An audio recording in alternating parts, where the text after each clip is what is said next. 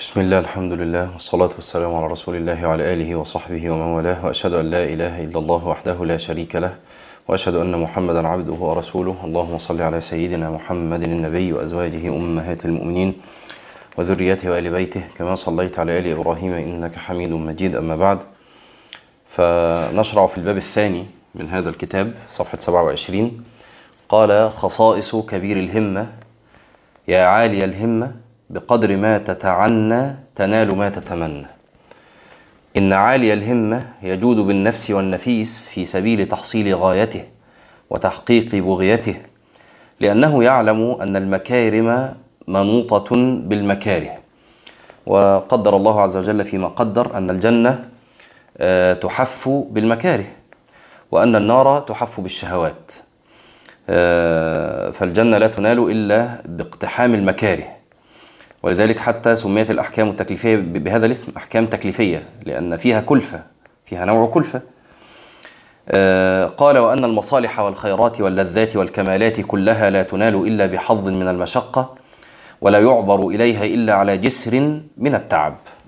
بصرت بالراحة الكبرى فلم أرها تنال إلا على جسر من التعب.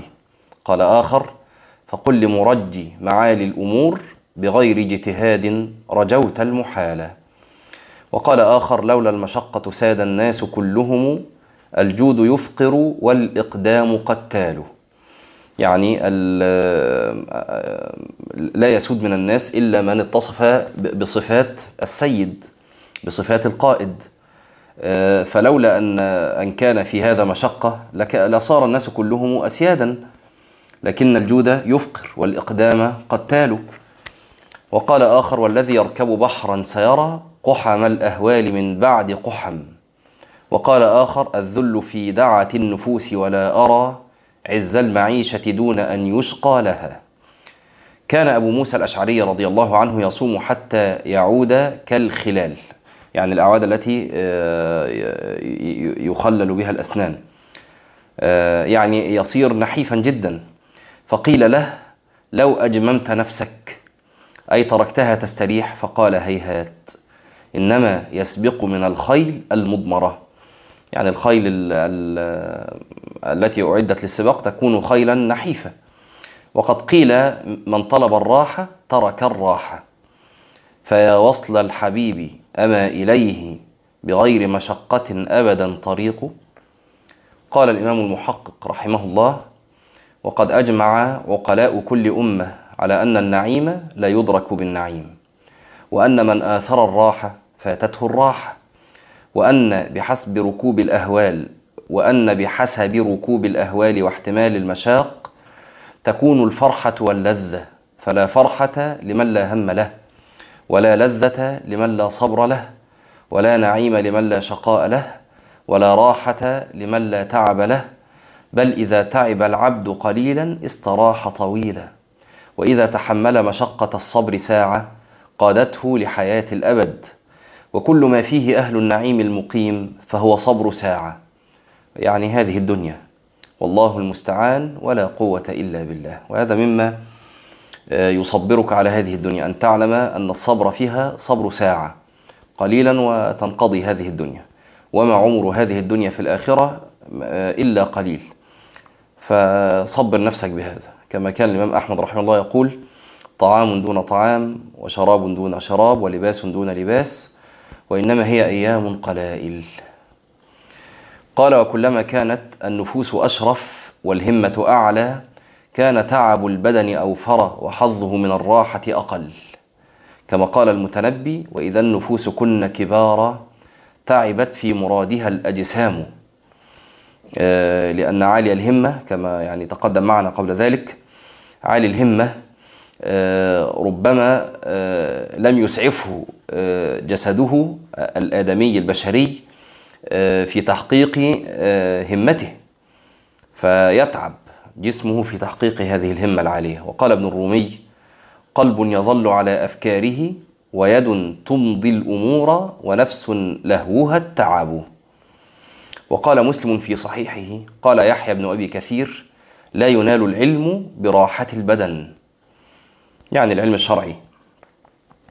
آه، ولا ريب عند كل عاقل أن كمال الراحة بحسب التعب وكمال النعيم بحسب تحمل المشاق في طريقه وإنما تخلص الراحة واللذة والنعيم في دار السلام في الجنة. فأما في هذه الدار فكلا ولما. يعني لا راحة في هذه الدار.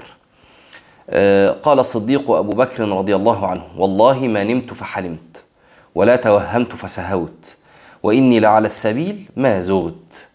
أي شغلته حروب الردة والفتوح وإرساء جهاز الدولة وإرساء جهاز دولة الخلافة إلى حد أنه لا يتسنى له أن يستغرق في نومه ولا يتاح له أن يحلم.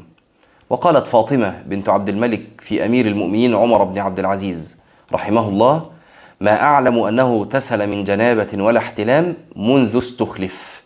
يعني لما نال الخلافة آه، شغل عن مضاجعة أهله وكذلك آه، شغل عن استغراق عن النوم المستغرق آه، الذي في مثله يحتلم المرء.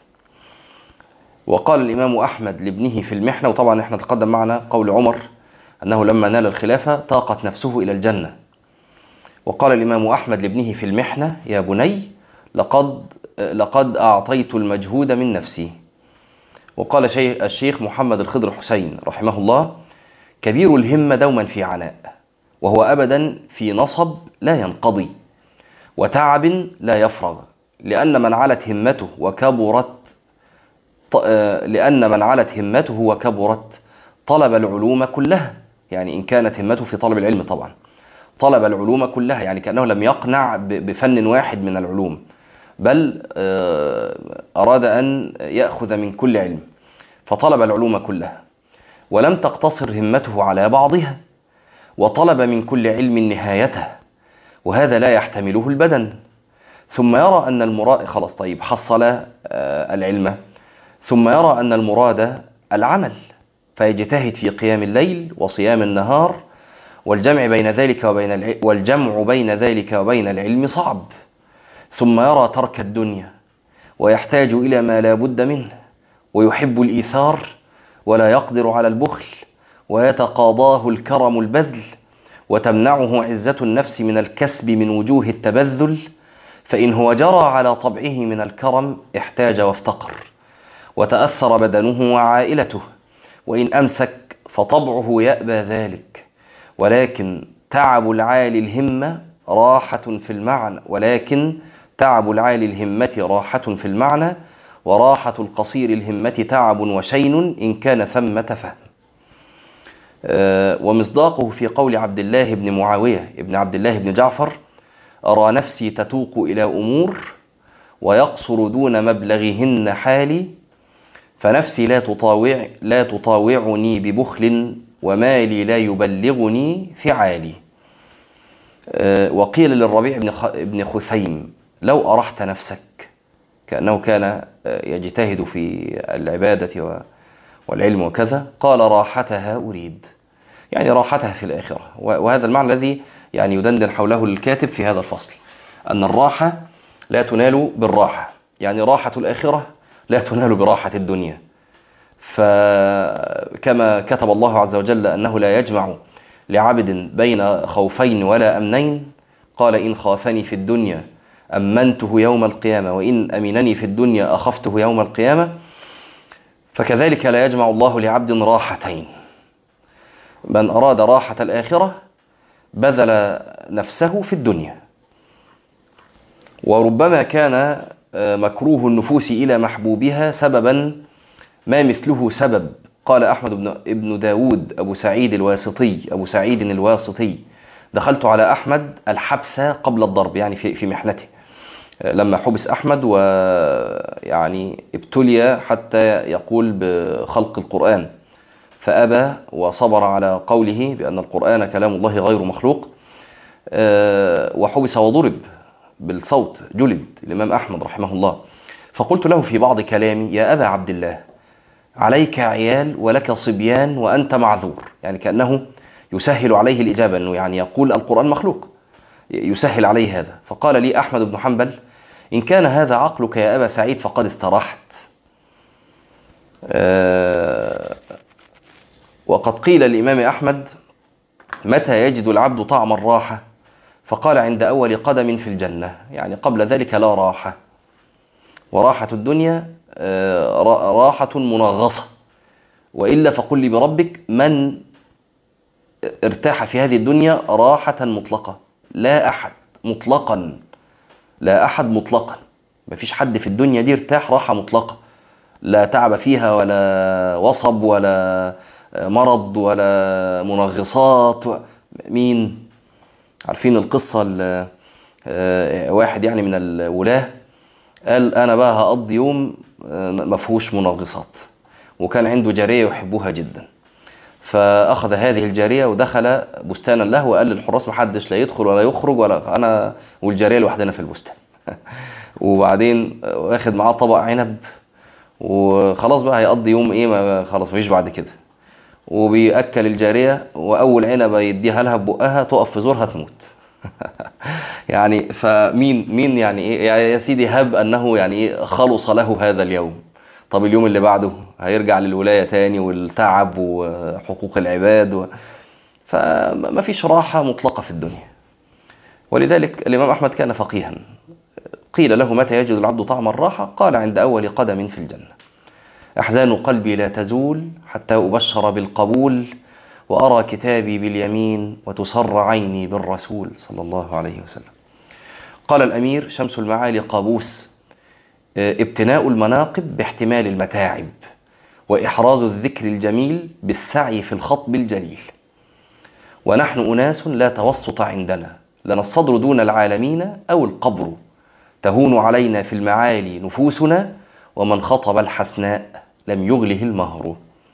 وقال أحدهم لما عوتب لشدة اجتهاده إن الدنيا كانت ولم أكن فيها وستكون ولا أكون فيها ولا أحب أن أغبن أيامي. يعني الدنيا كانت قبلك وستدوم بعدك وأنت فيها ضيف يا مسكين تبقى أياما قلائل.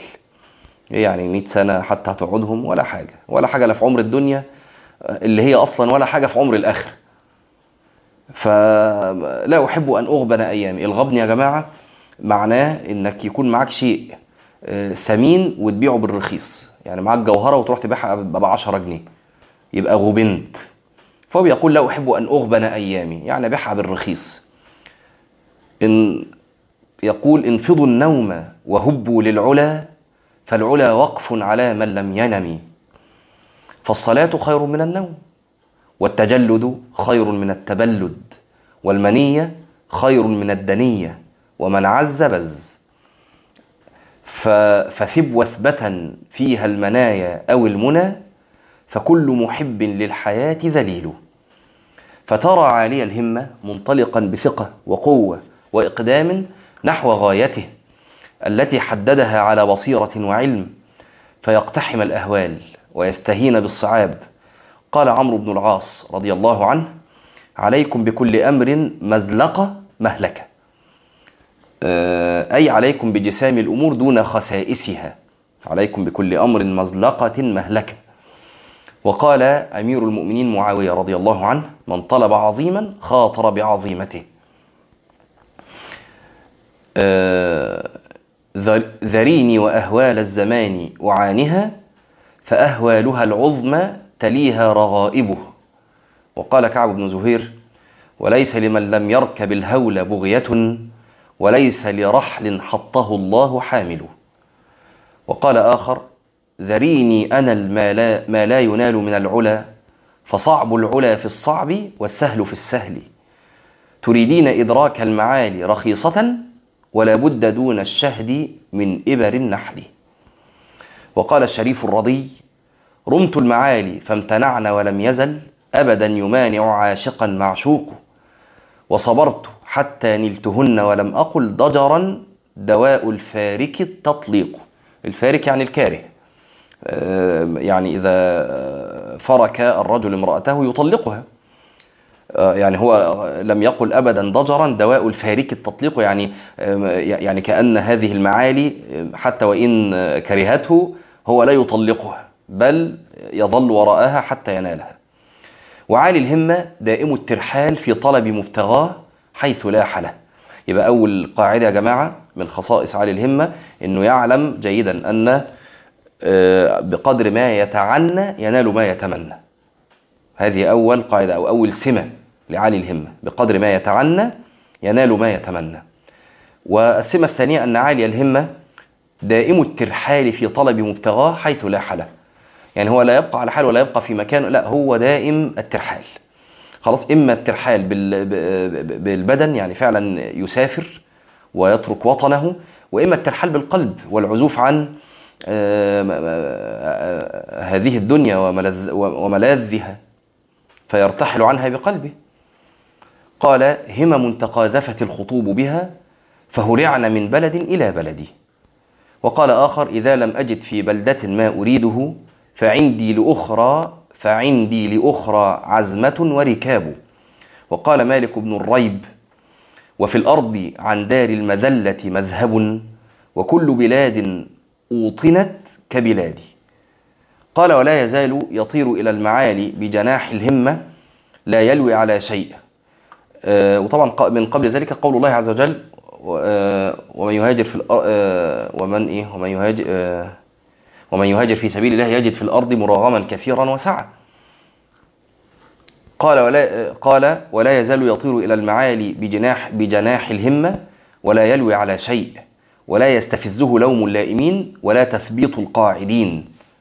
سبقت العالمين إلى المعالي بصائب فكرة وعلو همة ولاح بحكمتي نور الهدى في ليال للضلالة مدلهمة.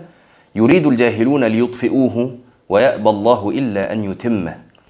وقال الشماخ بن ضرار آه، في عرابة الأوسي أو في عرابة عرابة عرابة الأوسي رأيت عرابة الأوسي يسمو إلى الخيرات منقطع القرين منقطع القرين إذا ما راية رفعت لمجد تلقاها عرابة باليمين. وقال, وقال ابن نابتة السعدي أعاذلتي على إتعاب نفسي ورعي في الدجى روض السهاد. إذا شام الفتى برق المعالي فأهون فائت طيب الرقاد. ومن أراد الجنة سلعة الله الغالية لم يلتفت إلى لوم لائم ولا عزل عاذل يبقى يا عالي الهمة اعلم أن في طريقك ستجد من يلوم ومن يعذل العذل هو اللوم فلا تلتفت. للوم لائم ولا لعذل عادل وإن كان أقرب قريب وإن كان يحبك حقا. لكن قصر بصره. يعني يعني بعض السلف ورد عنهم أن من من يلومه كانت أمه تلومه على اجتهاده شدة اجتهاده. هي يعني ترفق به ويرق قلبها له. لكن هو يطلب شيئا آخر يطلب يطلب الجنة لا يطلب راحة بدنه. فاعلم أن في طريقك ستجد اللوام. وتجد العذال. فإياك والتثبيط وإياك وأن تلتفت لعذلهم ولومهم. آه، ومن أراد الجنة سلعة الله الغالية لم يلتفت إلى لوم لائم ولا عزل عاذل. ومضى يكدح في السعي لها. قال تعالى ومن أراد الآخرة وسعى لها سعيها وهو مؤمن.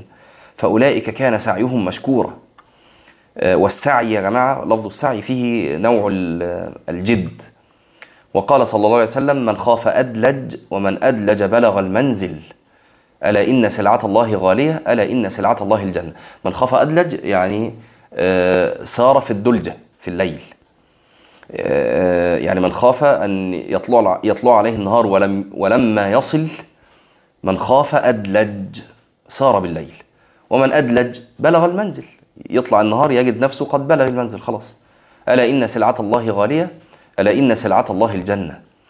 وقدر السلعة يعرف بقدر مشتريها والثمن المبذول فيها والمنادي عليها.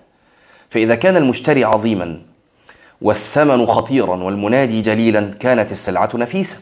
إن الله اشترى من المؤمنين أنفسهم وأموالهم بأن لهم الجنة. يعني المشتري الله سبحانه وتعالى.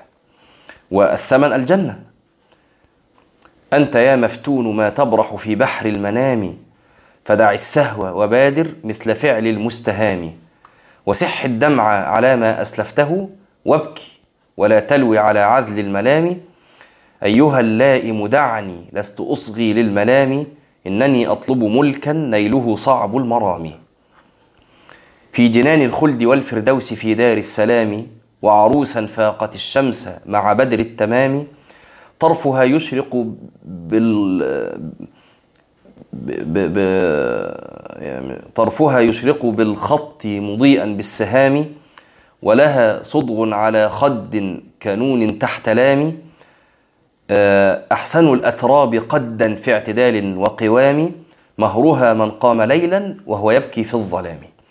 وقد لا يتسنى له إدراك بغيته وتحقيق غايته لأمور خارجة عن إرادته فلا يفل ذلك من عزيمته. ولا يحط من همته بل يعزي نفسه أنه أدى ما عليه وأعذر إلى نفسه ومبلغ نفس عذرها مثل منجح قال الطائي وركب كأطراف الأسنة عرسوا على مثلها والليل تسطو غياهبه لأمر عليهم أن أن أن تتم صدوره أن تتم صدوره وليس عليهم أن تتم عواقبه. وقال آخر سأضرب في طول البلاد وعرضها أنال مرادي أو أموت غريبا؟ فإن تلفت نفسي فلله ضرها وإن سلمت كان الرجوع قريبا. آه يبقى تاني من خصائص كبير الهمة آه إنه يا كبير الهمة أو يا عالي الهمة بقدر ما تتعنى تنال ما تتمنى.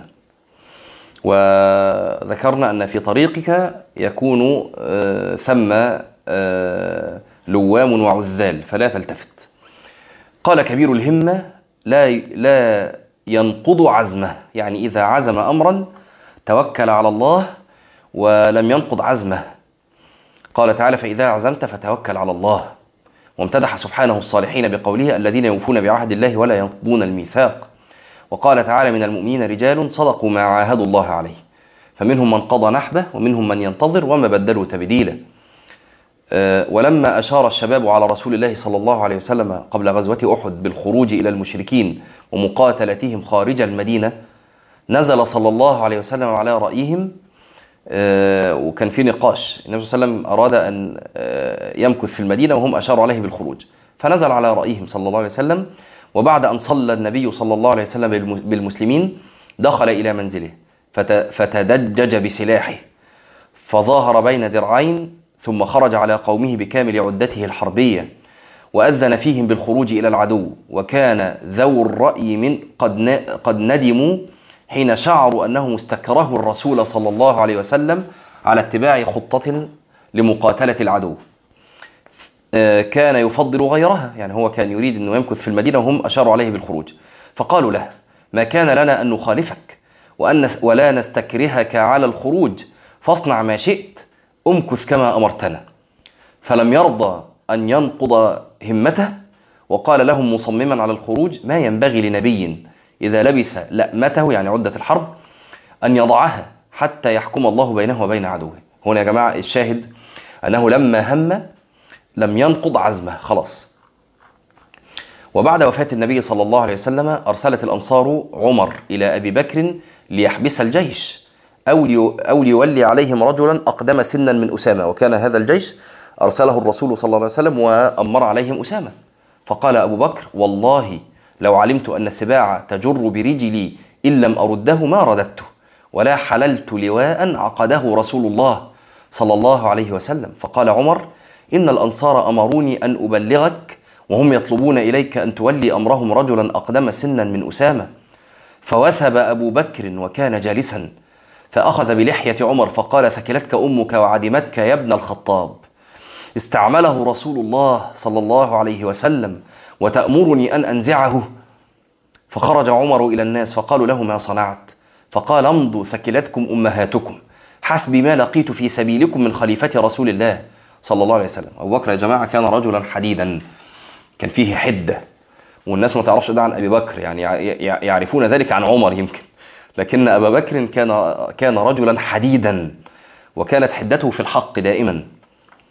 وحين جاءه عمر في حروب الردة يقول تألف, تألف الناس وارفق بهم. يعني من ارتدوا. فقال أبو بكر رجوت نصرتك وجئتني بخذلانك أجبار في الجاهلية خوار في الإسلام. عمر طبعا كان معروف في الجاهلية. إنه قد انقطع الوحي وتم الدين أو ينقص وأنا حي؟ قال عمر فما هو إلا أن رأيت أن الله شرح صدر أبي بكر للقتال حتى عرفت أنه الحق. آه، وهذا الأثر يعني جميل جدا وكثيرا ما يعني يهزني. آه، شوفوا يا جماعة يعني عمر وعمر برضو يعني مش مش مش حاجة سهلة يعني ولا حاجة بسيطة عمر رضي الله عنه. لكن كيف يعترف أهل الفضل لأهل الفضل بالفضل؟ آه، عمر وإن كانت منزلته عالية لكنه بيكلم مين؟ يكلم أبا بكر رضي الله عنه. وأبو بكر كيف يكلم عمر؟ يعني في شدة برضه في كلام أبي بكر. أجبار في الجاهلية خوار في الإسلام. يعني تخيلوا هذا الكلام بيقال لمن؟ يقال لعمر. فما يعني أخذته العزة بالإثم عمر رضي الله عنه؟ ولا يعني لا ما فيش حاجة زي كده خالص. بل اعترف لأبي بكر بفضله. وهو عارف قدر أبي بكر طبعا. قال فما إلا أن رأيت أن الله شرح صدر أبي بكر للقتال حتى عرفت أنه الحق. أثر جميل جدا وفيه هضم للنفس وفيه آه، يعني نزول على الحق و يعني ليتنا نتعلم من هذه ال ال الأخلاق. وكان هذا المبدأ وهو عدم نقص العزم أو نقض العزم. هو ما اعتمده فريق من المهاجرين رضي الله عنهم حين استشارهم أمير المؤمنين عمر رضي الله عنه وأخبرهم أن الوباء وقع بالشام فاختلفوا وكانوا قد خرجوا. فقال بعضهم خرجت لأمر ولا نرى أن ترجع عنه. خلاص طالما مضيت لا تنقض عزمك. وقال جعفر الخلدي البغدادي ما عقدت لله على نفسي عقدا فنكثته وقال صالح ابن الإمام أحمد بن حنبل عزم أبي على الخروج إلى مكة وهذا الأثر أثر جميل. و وفيه فهم وفقه الإمام أحمد على مسألة أنه إذا عزم شيئا لم ينقض عزمه. قال عزم أبي على الخروج إلى مكة ورافق يحيى بن معين وطبعا كلاهما كل منهما جبل في الحديث. فقال أبي نحج ونمضي إلى صنعاء إلى عبد الرزاق يأخذون عنه العلم. قال فمضينا حتى دخلنا مكة. فإذا عبد الرزاق في الطواف عبد الرزاق من صنعاء. لا لا بيطوف وكان يحيى يعرفه يحيى بن معين. فطفنا ثم جئنا إلى عبد الرزاق فسلم عليه يحيى وقال هذا أخوك أحمد بن حنبل. فقال حياه الله. إنه لا يبلغني عنه كل ما أسر به. ثبته الله على ذلك. ثم قام لينصرف. فقال يحيى ألا نأخذ عليه الموعد؟ فأبى أحمد. وقال لما أغير النية في رحلتي إليه؟ أو كما قال ثم سافر إلى اليمن لأجله وسمع, وسمع منه الكتب وأكثر عنه. يعني كان ممكن خلاص هم لقوا عبد الرزاق في الطواف طب اقعد بقى هنا في مكة شوية وحدثنا. والرحلة زمان ما كانتش زي دلوقتي. يعني الرحلة شاقة. فأحمد قال لا أنا خرجت أنويه بعد ال بعد ال المناسك. فلما أغير النية؟ لا خلاص أخرج إليه في والرحلة في طلب العلم لها ثوابها. أو كما قال ثم سافر إلى اليمن لأجله وسمع منه الكتب وأكثر عنه. وقال الحافظ أبو إسحاق الحبال كنت يوما عند أبي نصر السجزي.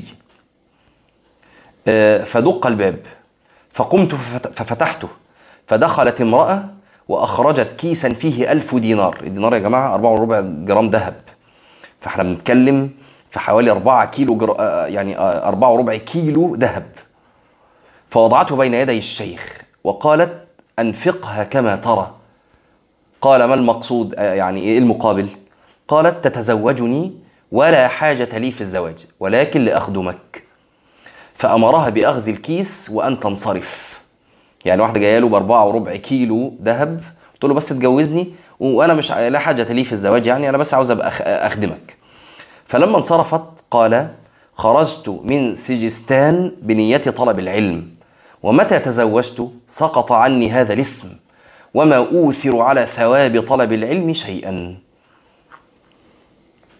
آه ماشي نقف هنا ونأخذ يعني دقائق مع الحارث المحاسبي في كتاب التوهم. يقول رحمه الله فتوهم ذلك وكنا يعني وصل بنا المقام آه، أنه ذكر آه، الخلوة بين آه، النجوى وهي الخلوة بينك وبين الله عز وجل يوم القيامة وأنه يذكرك بذنبك وأنك أحد رجلين ولا بد. إما رجل يستره الله عز وجل ويغفر له ذنبه وإما رجل مفضوح على رؤوس الخلائق. فتوهم ذلك ثم توهمه واذكر هذا الخطر. وكن مفكرا حذرا أي الأمرين يرتفع بك؟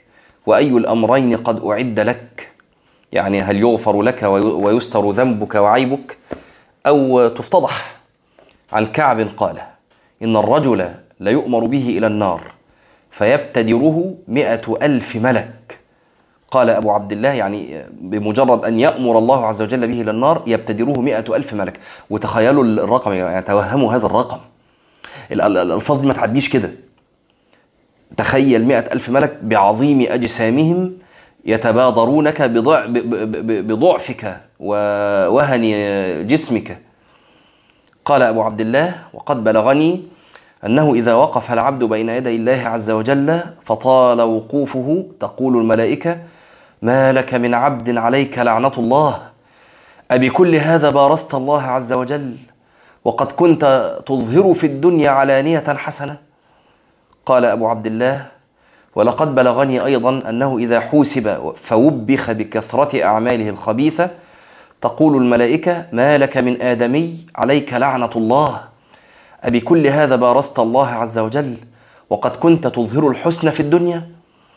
قال من تحبب إلى الناس بما لا يحب الله عز وجل وبارز الله عز وجل بما يكره لقي الله عز وجل وهو عليه ساخط وله ماقت ثم قال أبو عبد الله وهو يحدث والله آه، عز وجل ما أمسيت آسفا علي وعليكم ومع ذلك الجسر آه، بدقته وزلله وهوله وعظيم خطره قدامك. فتوهم ما حل من الوجل بفؤادك حين رفعت طرفك فنظرت إليه مضروبا على جهنم بدقته ودحوضه. وجهنم تخفق بأمواجها من تحته فيا له من منظر ما أفظعه وأهوله. وقد علمت أنك راكب فوقه وأنت تنظر إلى سواد جهنم من تحته وتسمع قصيف أمواجها وجلبة ثورانها من أسفلها. والملائكة تنادي ربنا من تريد أن تجيزه على هذا؟ أو تنادي ربنا ربنا سلم سلم. فبين انت تنظر إليه بفظاعه بفظاعة منظره إذ نودي مروا الساهرة. فلم تشعر إلا وقد رفعت الأرض من تحتك وتحت الخلائق لأن تبدل. ثم بدلت بأرض من فضة. فإذا الخلائق منثورون على أرض من فضة بيضاء. ثم قيل لك وأنت تنظر إلى الجسر بفظاظته. وقيل للخلق معك اركبوا الجسر. فتوهم خفقان فؤادك وفزعه. وقد قيل لك اركب الجسر. فطار عقلك رعبا وفزعا ثم رفعت إحدى قدميك لتركبه. فوجدت بباطن قدميك حدته ودقته فطار قلبك فزع فزعا. ثم ثنيت الأخرى فاستويت عليه راكبه وقد أثقلتك أوزارك وأنت حاملها على ظهرك. ثم صاعدت عليه بطيران قلبك حتى بلغت ذروته. والخلائق من بين يديك ومن ورائك عرفا واحدا. فصاعدت عليه بطيران قلبك حتى بلغت ذروته ثم انحدرت باضطرابه بك والخلائق عليه عرف واحد يضطرب بهم خفقان جهنم تحته تحته. فتهافت الناس من بين يديك ومن ورائك فتوهم صعودك بضعفك عليه.